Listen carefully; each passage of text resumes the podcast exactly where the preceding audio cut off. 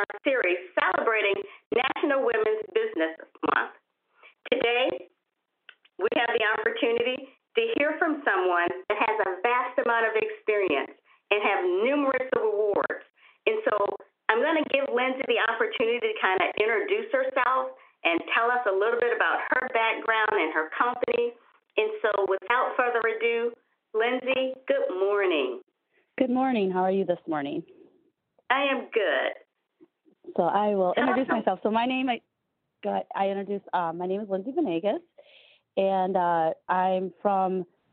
Our business is from the Southwest Detroit area. My father started the business um, almost 40 years ago. Uh, he first started it in 1979. The business is about two weeks older than I am.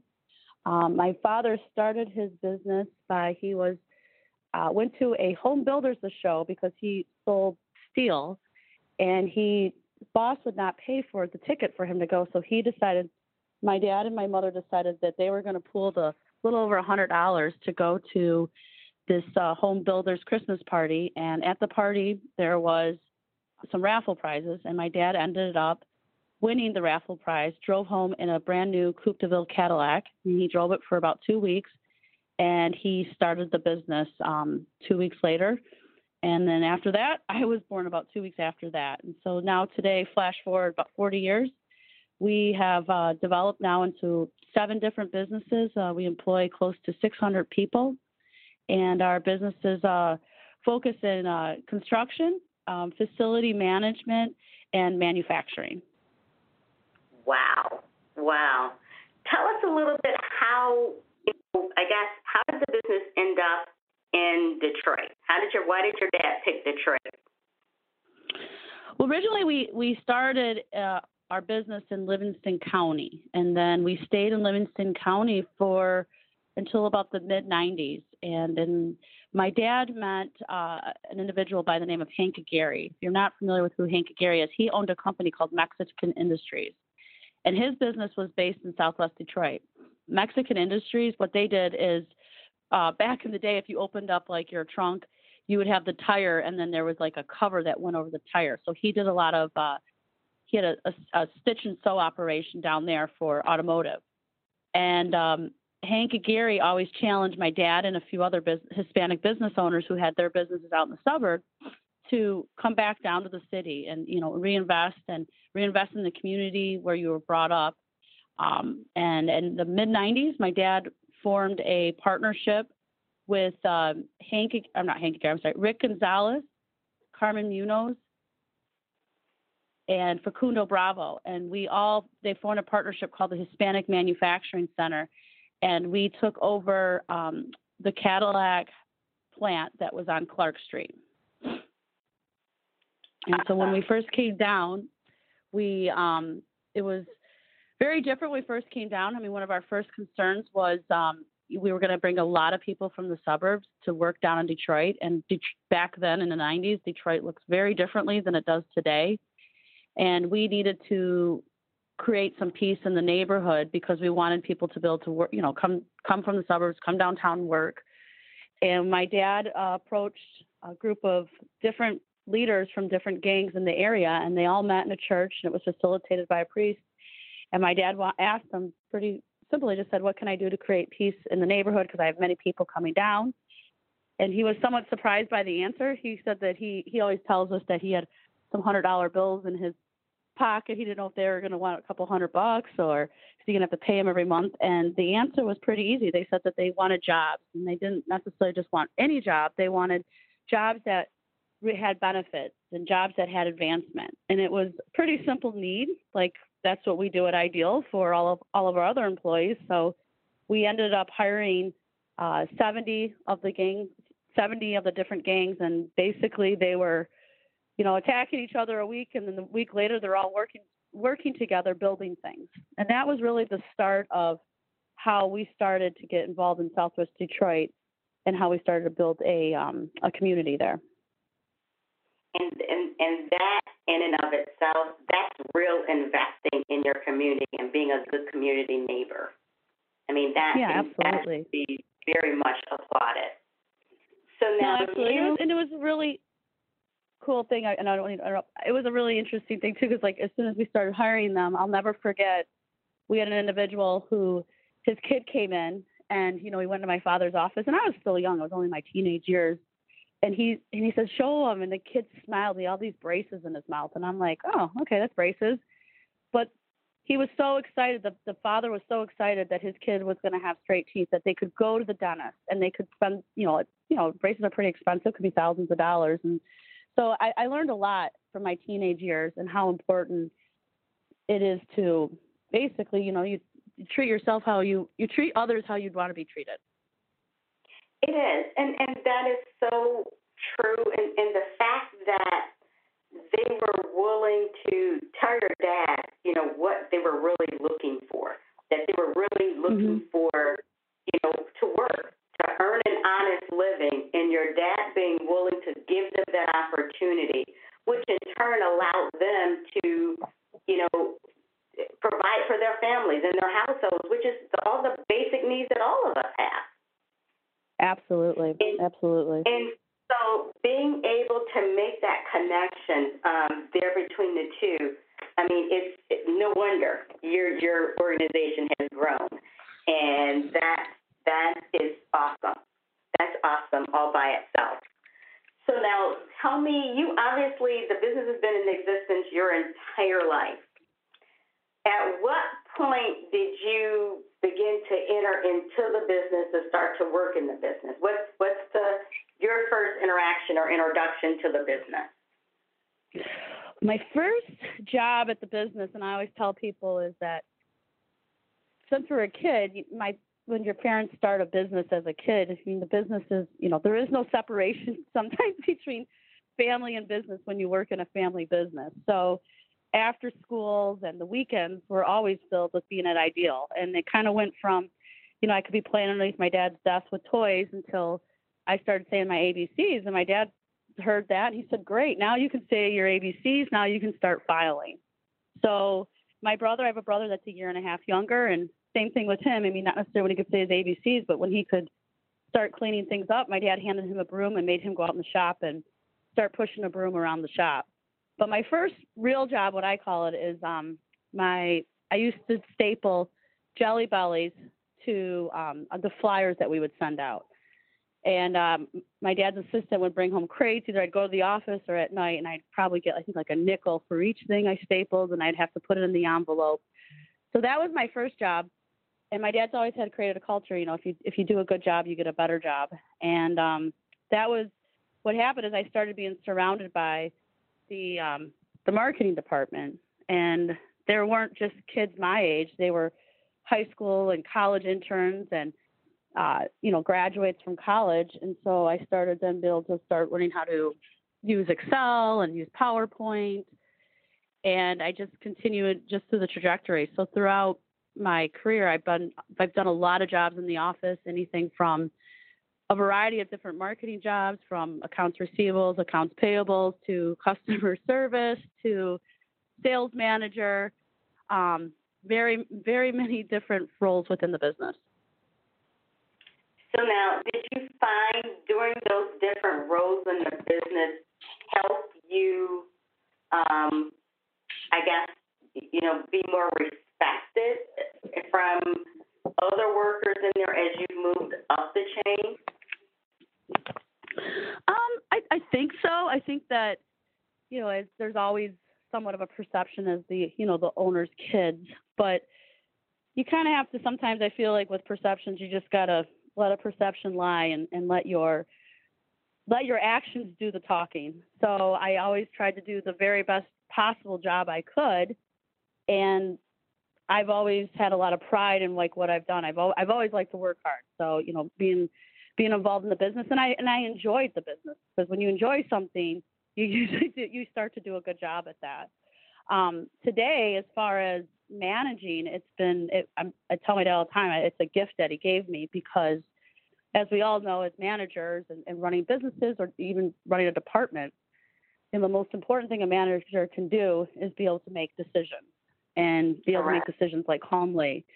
And mm-hmm. so I'm able to I mean I have to make decisions and you have to like just realize that when you make a decision sometimes it's going to be a good one and sometimes it's going to be a bad one, but if you think if you have decision with thought, then most of the time it'll be good. Or if it's not the right one, you usually can fix it.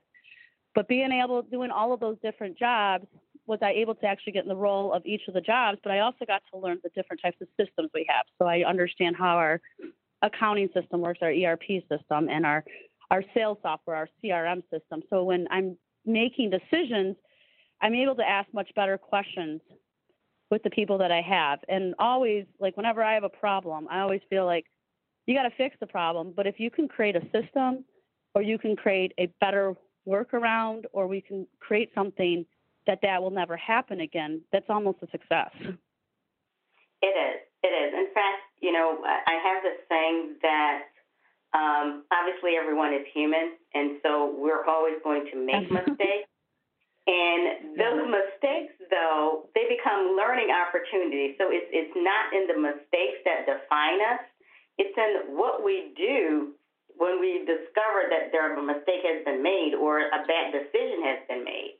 You know, it's, it's what you do in that moment is what defines you. What really defines you as a person, number one, and number two, defines you know your management style, your management skill set. You know, how are you going to grow and progress?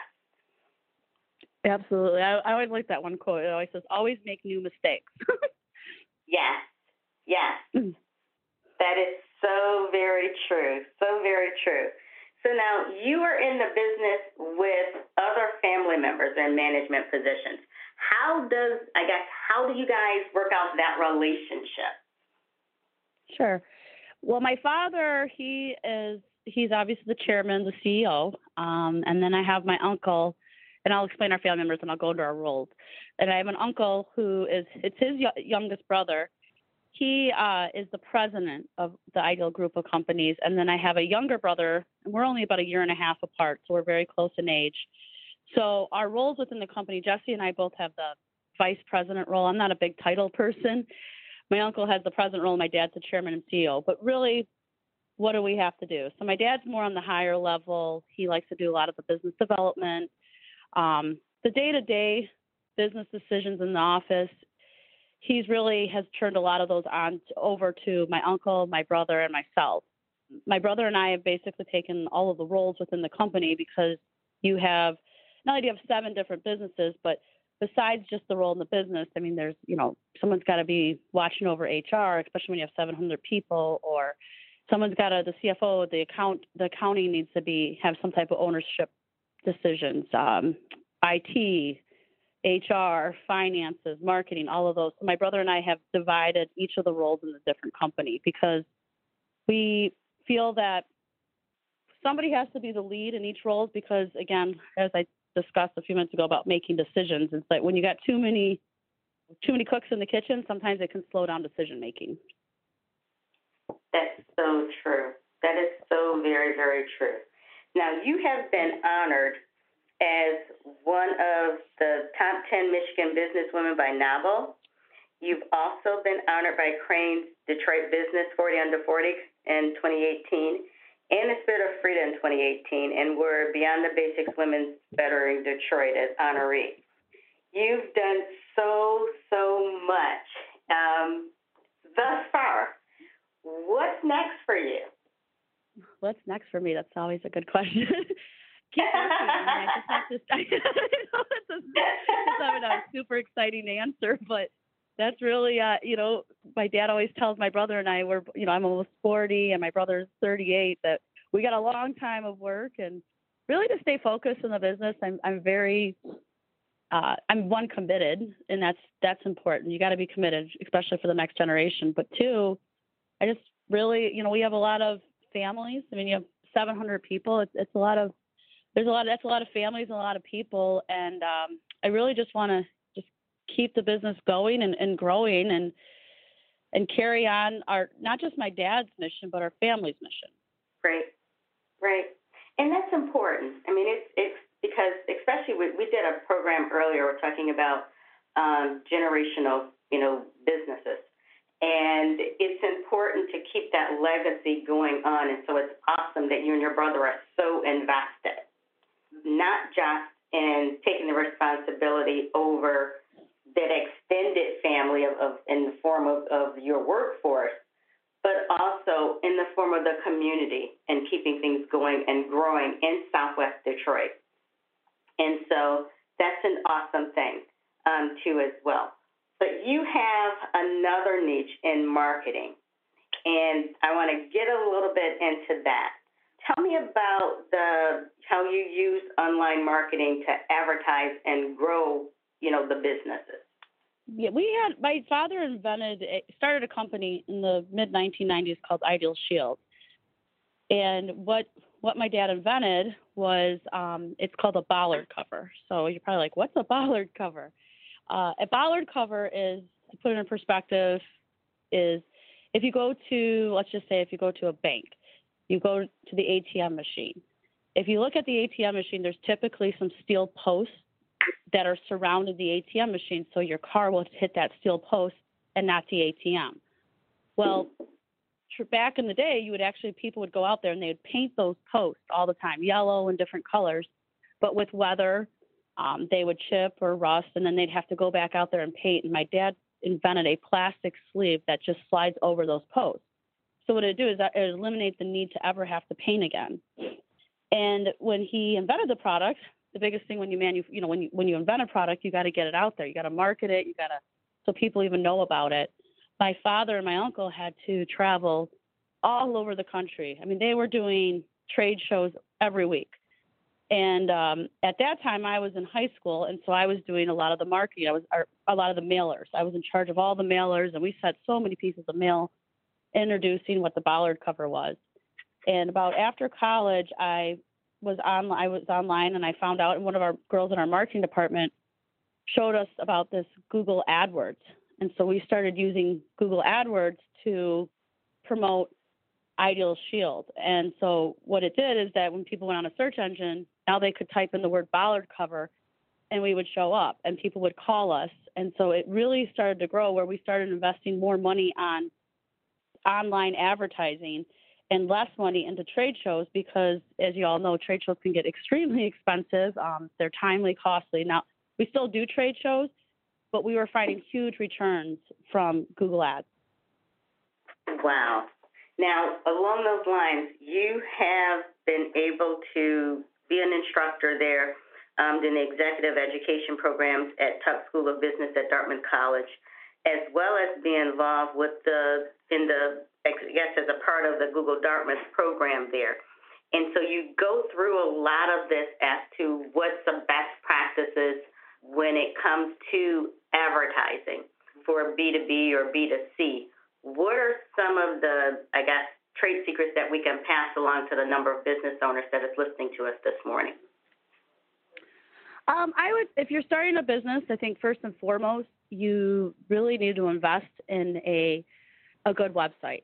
That's that's absolutely first and foremost because rather if you're selling, if you don't think that you know people, I've got a lot of times where people are like, well, I'm not selling a product, I'm selling a service. Well, that is your online business card. It's it's it's your story. So if you don't think people are going to search you and find out information, it's extremely important to have a good website. It's also extremely important, not just the functionality of a website, but really to have some digital leadership over how you want to look online, how you want your, your website to look. Because I get a lot of businesses that they put it into their marketing department or they'll put it to a third party designer and they don't they don't always necessarily read the content. So making sure that the content is the most up to date because you could have a fabulous meeting with somebody and then that night they're searching you like we all do because we can look at the web anytime we want, and your digital presence, like your website or what's out there about you, may not reflect anything that you talked about during that day.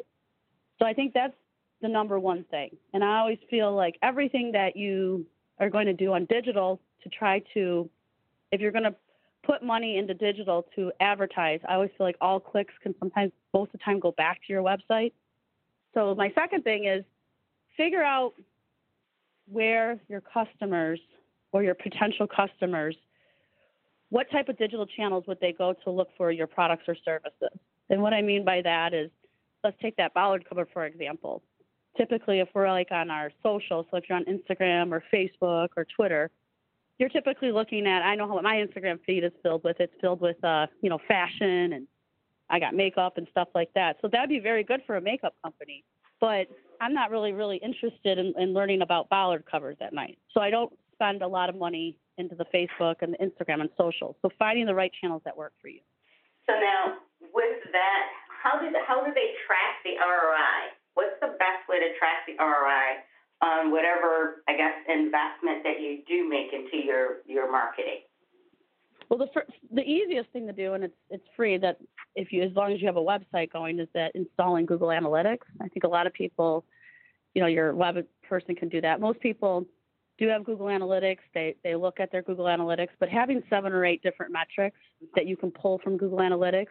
Typically, as you know, business owners, you're not going to be the one that's knee deep in developing your website or your whole marketing strategy, but having six or seven metrics that you look at monthly so you can start to spot trends. And so when you do make changes, you can see if it's working or not working. The other thing is typically any digital channel you use. I mean, you could use anything from Amazon to eBay to Facebook to Instagram. They all have some type of analytical tool, so they'll typically tell you how how those ads are performing. I always I always tell everybody, you know, fail fast, fail cheap. So you know you have to measure everything, and you have to have some metrics because you that way as as an owner and again having that digital leadership because it's your money at the end of the day so you're able to pull back or you can sometimes scale large so now is this more of a is it a daily activity a monthly activity i guess from a basically you yeah. as the marketing guru right now is i mean how often should you know you be out there mm-hmm. promoting yourself is it based on your type of business or what? Well, the promotion of yourself, it would just de- depend on what digital channel you're using because you'll get impressions or you could have a daily budget. As far as the, the monitoring and the managing is, I, is one to do it consistently. So I usually look at monthly metrics. To, I want to see like are the stats like for instance, am I getting more visitors on site or am I getting more clicks through my ads? So I, I, you got to have a good time frame because if you do it daily, things can change very quickly from one day to the other. So I feel like a, uh, looking at one month to the next month is, is a good one, good way to look at it. I always call it a, I do it for myself and I, and I know we all get busy, but I kind of call it like a little digital like once a month, I like to go on all of my different websites and I read things, or I'll Google our company name. You can do like Google alerts, but I spend some time just looking to see what's out there because we all know our businesses evolve, they change daily, constantly. And you know, you're steering the ship on what your company strategy is, how you want to grow your business. So I really try to make sure that what we're saying in our content reflects. And then, like, lastly, I'm never satisfied. and what I mean by that, I'm always looking at things to change. And I also realize, like, there's things out there, on, even on my own digital, that I don't really necessarily like, like. But I also realize I have a budget to work with, so I have priorities. So just, it's it's never ending for me. So I'm never just like going to build a website or I'm going to do this and and it's done. It's going to work. You what worked six months ago may not work today. Great. I think all of us mm-hmm. as business owners can totally relate to everything you just said. We're, it's never mm-hmm. ending. It is always something to be done or doing, or you're you're not satisfied. It can be okay and it can be good, but you're always looking to find out how do I make it better because we realize is that if we don't stay relevant and if we don't be mindful of our target market and their needs, and we're not being willing to change, you know, as those needs change and making sure that we're keeping up, we won't be relevant. Absolutely. And so those things are very much so um, important. So now we're and I think it's important to the too. Go ahead. I'm sorry. Oh, I was just going to say last. I think another thing that's really important too is that we all use digital. We all buy stuff online. We maybe not everyone buys stuff online, but most people do. But you do something. Most people do something digitally. So I always look when I'm buying something or if I'm on, I'm on a website. Like if I like a functionality of a website, I write things down. I look at what I do every day digitally, and I'm not saying everything I do digitally is going to be able to apply to my business, but I realize that how quickly I expect things is how quickly that my customers or potential customers are going to expect things. That's true. That is so very true. And that's a very good practice to be able to kind of recognize the things that you like. Your customers will probably be attracted and like the same things too as well. Now, do you do any surveys? Do you rec- do you you know recommend doing surveys of your customer base some kind of way, or doing some type of eval of them? We have we have done surveys in the past. Right now, we're really big on uh, Google reviews. So mm-hmm. our customer service team, if, if they've had, we've been asking people when they order if they wouldn't mind giving us um, a Google review and giving us pretty good um, a Google review, and we've had pretty good success with that. Um, and our customer service team, like they love it. You know, they'll mention their name, but just trying to increase the digital presence. Um, I think surveys are good. It's just that sometimes it depends on what you're doing. Like if I'm selling a $30 bollard cover, so for somebody to spend an extra five or 10 minutes to fill out a survey might be too much work for them. But if I send a link or, you know, thank you for your order, here's a Google review link, and they click on that link and they can write two sentences, that might be much easier for them. And they can do it that very easily on their desktop or on their phone. So I'm looking at what, what kind of device are they working with and how can I make it how can I make that that maintenance manager not have to like disrupt his day, but he could write something like, "Oh, I had a great experience with Ideal Shield, blah blah blah," or it could have been a negative one. But how do I how do I get that out quickly? Awesome. Now, do your customer service folks also ask them on the phone? Like sometimes we may call, you know, different places, and they ask us to hang on the phone to do a quick review. Do you guys do that too, or do you just kind of just shoot out a quick email? Um, well, I say us on the phone, but we also with our with our customer our what do you want our sales confirmation with the order is typically sent by email, and then you know we will say you know your order is going to be delivered on this date, and you, you know if you won't mind if you want to send it, you know please click on this link for a Google review. Awesome. And then now once you guys have those reviews, how do you measure them? What who's tracking that information? When when we get a review, it typically would go right to our, our marketing department. So our, our marketing manager will review re, review the review. Um, if it's a negative review, it's always important to you know, you got to always have an open mind because, like we talked about earlier, sometimes if it's a problem, it, it can be a positive thing. So um, we look at that review. If it's a negative one, we always respond back. It's very important to respond to a review because if somebody took the time to tell you something, uh, we do look at that. If it's something that needs to be addressed within our team, it's we address it within our team in our weekly meetings, or sometimes it's even quicker than that. Okay. And so, and if it's a negative review, you guys make sure you do it within, a, I guess, uh, an immediate response, or make sure that it's timely so that others can see it. Is there a general rule, like within a 24 or 48 hours, or how fast should you respond to that negative, you know, Google review? Probably be within within the hour. Okay. Definitely that day, but within the hour, yes. Because I mean, if you have a negative review, it's extremely important to. I always, I forgot whoever told me this, but you got to acknowledge it and you got to own it, right? And you got to deal with it. So it's super important because I, I always talk about when I talk about reviews, like people are looking for positive reviews. Most people that give reviews are either super happy or super unhappy, right? And most things that we buy now, there's typically always a couple bad reviews. Then that doesn't necessarily not it, just because you have a couple negative reviews doesn't mean that you're going to lose customers. You know, you want to have more good reviews than negative reviews. But if you have a negative review, you can take an opportunity to respond to that and acknowledge like, you know, oh my, I'm sorry that you had this experience. Let's get, you know, try to get them offline. I will be calling you today to talk to you about such and such, or I will deal with the problem. So when somebody's looking at you on digital and they're reading your reviews, they feel like, okay, if this doesn't work right, or this I don't get the right product, or I'm not going to get the service, this person's going to take care of me. That's so true, and it's so important to to recognize when you have the reviews and everything up there, it's out there for everyone to see, and the way that you handle and resolve that means everything to your business. You know, whether or not someone's going to go ahead and click that button to buy what it is that, that you're offering. Plus, it, it represents the image of your organization. You know, Absolutely. and so that is awesome. So we're a little bit Yeah, over our halfway. Oh, okay. Go ahead.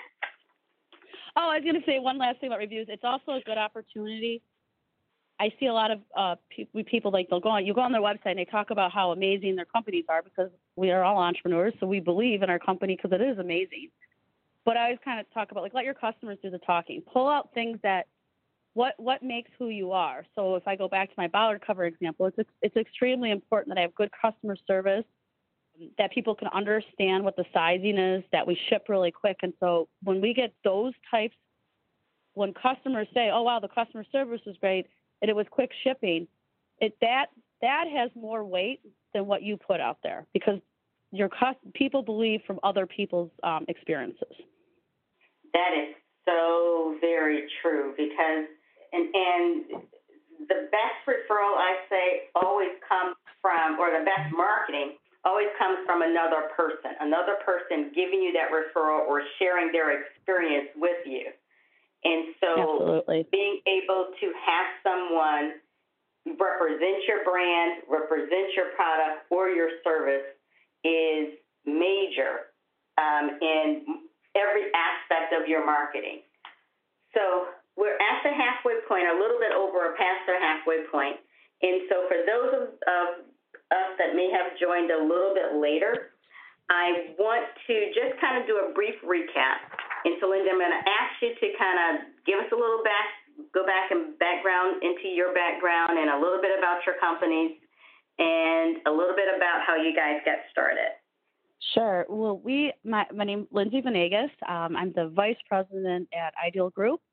My family business, my dad started the business, uh, it'll be 40 years this December. Uh, he won a Cadillac in a home builder's uh, Christmas party. He drove the Cadillac for two weeks and then he sold it, and that's how he started Ideal Group. Um, once the business was started, two weeks later, I was born, and then a year and a half later, my brother was born. Um, we've grown 40, almost 40 years later, we now have about seven different businesses, and we're approaching about 700 different, uh, 700 employees. Um, my brother and I are both very involved in the business. We're really running the the day-to-day operations and uh, taking pretty soon taking the next step to uh, running the business. Awesome. Awesome. Now, you guys, I'm to go back just a little bit. Your dad had an accident, and I always say life happens to everyone. And so this process, when your dad um, encountered an accident, you and your brother kind of stepped up and you made some decisions that it, it a lot of people probably would have questioned um, during that time frame. Talk to us about that time. What were some of the things sure. that were, you know, you guys were facing from a management standpoint? Because obviously it's the challenges that really help us grow a business or it's the challenges that, that really bring out what's in you as a manager or as a leader. Mhm. Yeah, I mean, absolutely. You know, accidents and, and we all have things in our life that there's no timeliness and, and a lot of things that happen in our life. It's just, you know, one day you're here and the next day something's completely different. So when that happened, I think the, the most important thing as a family and some of our top leadership is that we had to we had to we had to communicate to people what's going on because if you don't communicate when there's something like that happens, then people get uneasy. So it's very important to communicate to your team, but also reassure that you have to also keep keep the boat on course. You have to stay on course because people don't. The you know one of the people's biggest fear is just the fear of change. So we had to make sure that we kept the continuity of the business, the day to day stuff. But really throughout that process, and I'm not just talking about just my brother and myself and my uncle, but our top leadership, because we've had many leaders that have been with us for 20 plus years, is that we didn't really realize that my father has almost been planning for this for he's been training our leadership my brother and i to do this job. So we had to you know you got to trust your gut you got to believe in yourself and and it was i'm not saying it was a very easy time but we were able to just keep moving forward and that that is very very important especially and that's for all businesses, not just from a family business, but everyone has to prepare for what if I'm incapacitated for a while? You know, Absolutely. Will, will the business continue to go on? What things have you put in place to make sure that business does not stop? There's no interruption with the service that you provide or the products that you're providing. And so I definitely congratulate your dad on doing that for you guys. Now, during that time, you guys made a very gutsy, you know, I guess, decision, you and your brother. That you had a, I guess, I don't know, either a partnership or uh, Barton Malow had a stake in your company.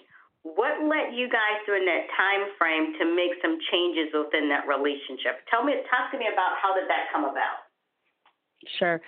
Well, we were probably about a third way into the negotiations when my dad had his accident.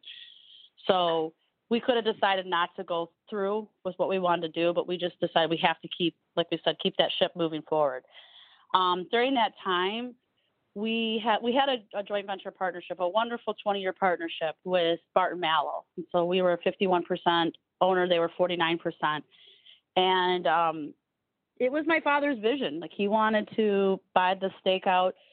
Uh, we wanted to grow in some different areas, and so it was just, you know, it was just time for us to exit that partnership. Nothing bad, but my brother and I, when my dad had his accident, we had to stay on course and we had to fulfill that. Um, so we had to work with uh, the banks and the lawyers on, you know, negotiating, getting out of a one business, a buyout, looking at operation agreements while working with the bank on securing a loan. So it was a lot of different new things that my brother and I had to experience, as well as our top leadership. And so, with that, I guess having do you kind of you and your brother? It seems like you two have a really good relationship where you're able to kind of walk through things. Is your brother the only quote unquote mentor, like all of us as business owners need someone that we can kind of turn around and kind of talk through things, whether they're mm-hmm. working inside of the business or outside of the business. where do you kind of, I guess, go to or turn to to just kind of take a step back and have Sure. someone else kind of walk through different processes? Well, that's that's a very good question because to most business owners, you don't really have this huge network of people that you can talk to. You know, your friends are necessarily not a business owner. Um, Mhm. I am lucky. My dad's always somebody. I always talk to my dad. I, I like to talk to him about any decision that I make because sometimes I don't make the right decision, but like if I don't make the right one, then at least he can talk to me like what he's experiencing. So I think it's extremely open to be transparent with your close network. And it's okay if you don't make the right decision, but you it's your opportunity to learn. So my brother is definitely my number one I guess I call my partner in crime. But yes, we talk a lot and we talk a lot about, hey, I you know, we talk about each other's side of the business. Not to just for us to keep informed, but you know, it's a way for us to process ideas or process decisions that we may have made A couple other i mean i have some very good mentors i have um, mentors within people that have known the business for a very long time and my cpa is a really good mentor of mine and uh, i have various people throughout that some of my top management are mentors to me i mean i have like one boss who or i still call my boss sometimes this day but he was my boss for a very long time and i learned a lot from him. And so I still look up to him and I still look up to a lot of our top leadership because they have a lot of experience and some of them even have more experience than I do at their positions. And see, I think that I think what you just said is so very valuable um, that we're able to learn from each other regardless if it's someone that's underneath you or above you or in your same level. It's, it's being able to be open and receptive to the fact that we can share ideas and without questioning, you know, each other's authority or anything of that nature, but being able to be open to say, you know, I can learn something from you. You, your, your value. I value your opinion. I value what you have to say. I value your investment. I mean, even from an employee standpoint, as an employer, mm-hmm. that's what we want. We want to hear the the diverse, you know, ideas that people will bring to the table because that's where, you know, as a business or a department that we're able to grow. Absolutely. I always feel too, it's like I don't when we have like with meetings sometimes I'm like, don't tell me what's going good. Tell us what tell me what's going wrong because you could only get better by fixing the things that are going wrong. If you focus on everything that you're doing well, then you're not you're not really taking a full look at yourself or and or your business. So you got to have that you have to promote a culture within your company where people feel comfortable saying I see something that potentially could, you know, could it could change and it could make this process better or this part of the organization better or our product better. So you really creating that culture is extremely important, but you have to continuously keep communicating that to your people because it's it's a never ending process. It is. It is a never ending process, but it, it's awesome when you have that environment where you have, you know, what I call a healthy conflict, where you have this debate of ideas. And mm-hmm. and everybody's arguing from the their their passion of making things better for the entire organization. And so, and that only comes from people being very open and being willing to be vulnerable. Absolutely. You know, and and getting, out of that comfort zone. It is getting out of that comfort zone and being willing to be wrong. It's okay to be wrong. It's okay to say I'm sorry. Mhm. And and that takes that that in of itself shows maturity and growth, you know, but it also shows accountability. We have to be accountable to whether we make bad decisions or good decisions. Accountability is everything. Very, very and true. So what's next for the ideal group? What is next? Um, well, our, we keep growing our business, and we as I mentioned, our construction business, now that we we bought out Barton Malow share. We're we're looking into some new areas. We got a lot of exciting projects coming up. Um, just continuing to really keep our eyes on the business. You know, we growth is great, but you got to have managed growth. So opportunities are wonderful, but you got to grow in the right way because at the end of the day, you got you still got to make money at the end of the day. So that's important. Um, I think you know continuing to keep focusing on our on our community. Our schools are really important. We're doing a lot with uh, Holy Redeemer and Detroit Cristo Rey High School. Um, we're getting some fantastic stories coming out of there because Cristo Rey's now been I think it's been around for almost nine years, but it's been around now where we're getting kids that are graduating from college and they're getting big time jobs at General Motors and uh, different hospitals, and even we have some from Ideal Group that are working for us, and so that's that's really exciting, and, and that mission is really important to us. It is. We've had Cristo Rey on uh, before on our program here too, and they, that is a very good program. And so it, it's something that same thing. It, it helps you be a great community um, partner um, there, plus you're investing in the kids and you're giving them real life training and work experience mm. that they can carry throughout their their work life. So now you you're basically a woman in the construction related you know field, and you serve as inspiration to others. What are some of the other things that you actually do to mentor women? Um, one well, education is really important to me. I, am very passionate about uh, Holy Redeemer Elementary School and starting kids at a, a very young age and seeing what experiences that they're looking for. I mean, that could be anything from if we're working on like a, a refillable water station to taking them out, busing them out to Howell so they can have an aviation day to see what it'd be like in that field. So that's really important. I mean, that mentorship is really important to me, regardless if it's a male or a female. Um, mm-hmm. On the female side, is that I've had, you know, I've had girls that have been interns throughout the ideal career that I still keep in touch with and talk to them. Um, I think it's important to just also be be approachable because there's a lot of women employees that we have at Ideal. So when I'm looking at, I was always the youngest at Ideal for a really long time, and I looked up to some of the older people. And when I meant older, when I was in my early 20s, I'm talking like 30s and 40s. But now that I'm starting to become that age, I'm looking at the people that are at Ideal and some of these the young 20 year old women and, and looking to see like being approachable so they feel comfortable talking to me about not just issues within their office but issues within their life that I can give perspective on. And, and that is so important and, and thank you for doing that because there's so many that you know, they get caught up in their own careers but forgot that others took the time to share information and things with them that you're continuing that and share, going back and reaching back and sharing with others so that they have the same opportunities too as well. So now, is there any other words of wisdom that you'd like to share with other business owners or executives, um, and along the lines of marketing? Oh, okay. On the lines of marketing, well, I talked about fail fast, fail cheap.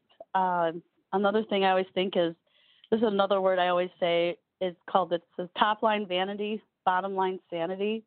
And I mean it would work with marketing, but it also works with your business because you got to make money at the end of the day.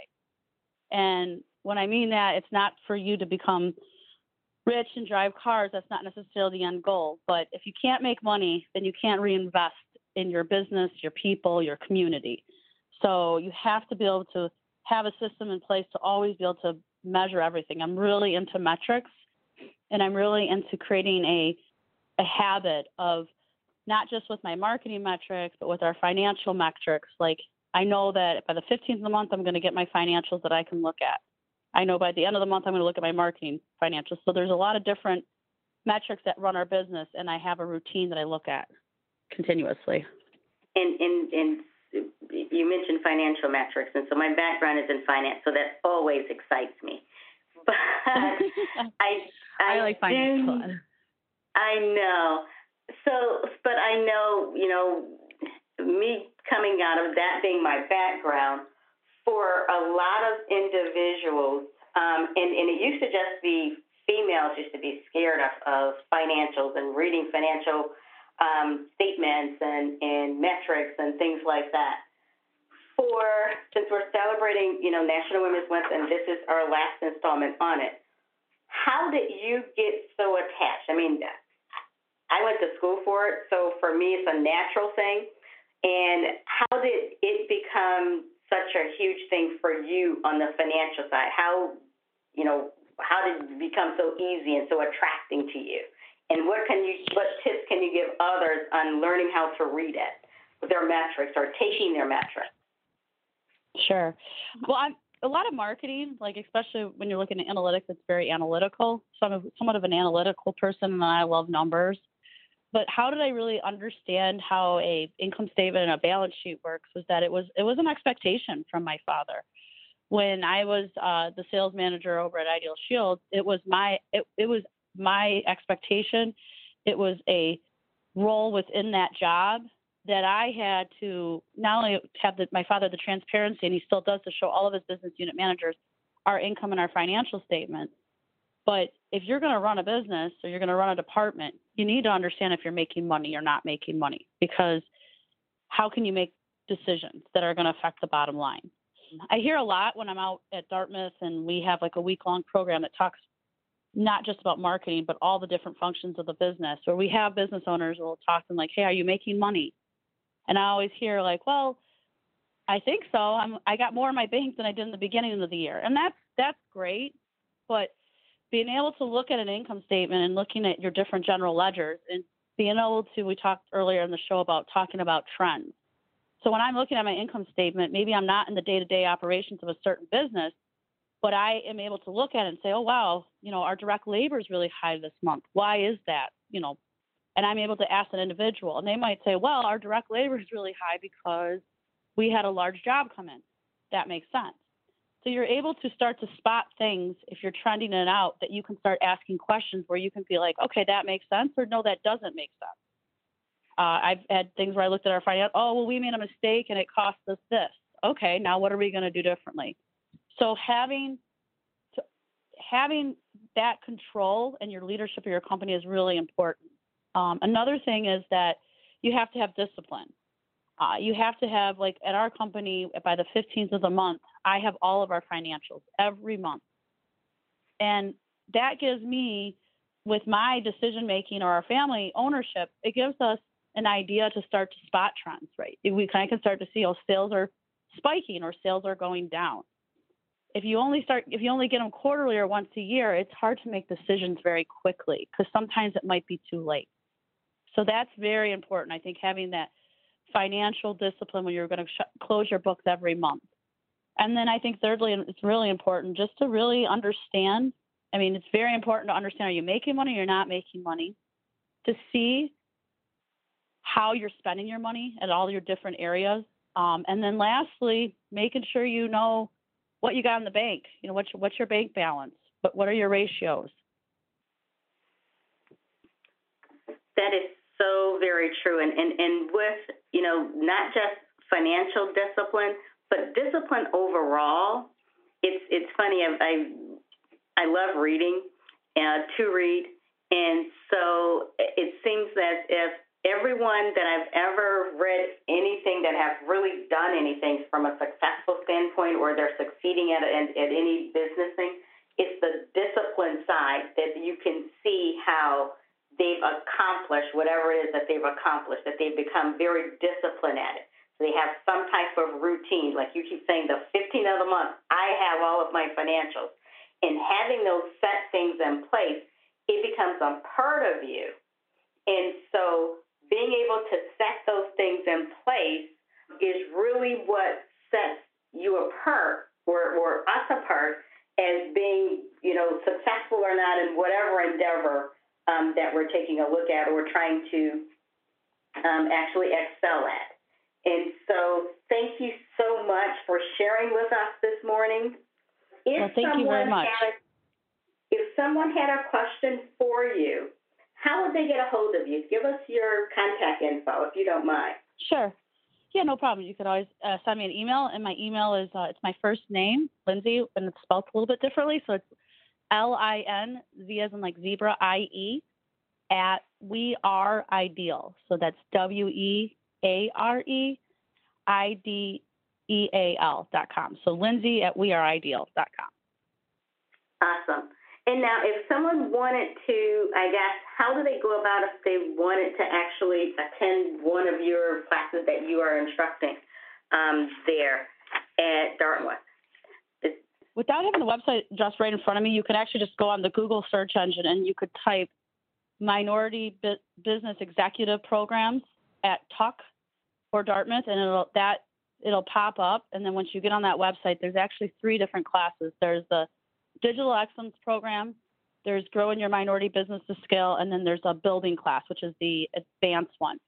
They, on that website, there is a button that you can hit for application. Both of uh, the Google program then would go to Google and they submit. It's usually they they choose about 40 to 50. It's twice a year. And then the building and the uh, growing program, there are scholarships available for that too, and that's a week long course. Awesome. Awesome. And, and if so you can't find it, you can always email me and I'd be happy to send you the link. awesome. Now, are you the instructor for each of the courses, for all of them? Uh, for the, the digital class, I, I have a class on that. And then the, um, the growing program, I've been doing uh, about a two hour class for that too. Not all at all, everyone, but the last, in the last couple years, I've been doing it about two, twice a year for that program. Awesome. That is so very good. And so hopefully, um, you guys that are out there, that you will take Linzie up and you get to see her there at Tuck and talk with her. I am quite sure that you will definitely get something out of the courses and out of the classes um, that she's a part of. Obviously, she is a wealth of knowledge and information and so refreshing um, to see all the different things that they're doing within Southwest Detroit um, business community there, as well as um, all the different things that she's doing with small business owners there with Tuck and with Google. And so, again, thank you so much, Linzie, for joining us. Thank you today very much. And sharing, and thank your dad for everything that he's doing there and, and the investment that he's making in the community, and how he took that small little chance from winning his Cadillac and really helping not just the community, but 700 families out of that one little small chance that he took and selling his Cadillac and starting a business is amazing. And well, so thank you very much. I Again, thank you guys so much um, this morning for joining us, and we will have another program and everything for you on next week. And we look forward to seeing everyone again on next week. Thank you.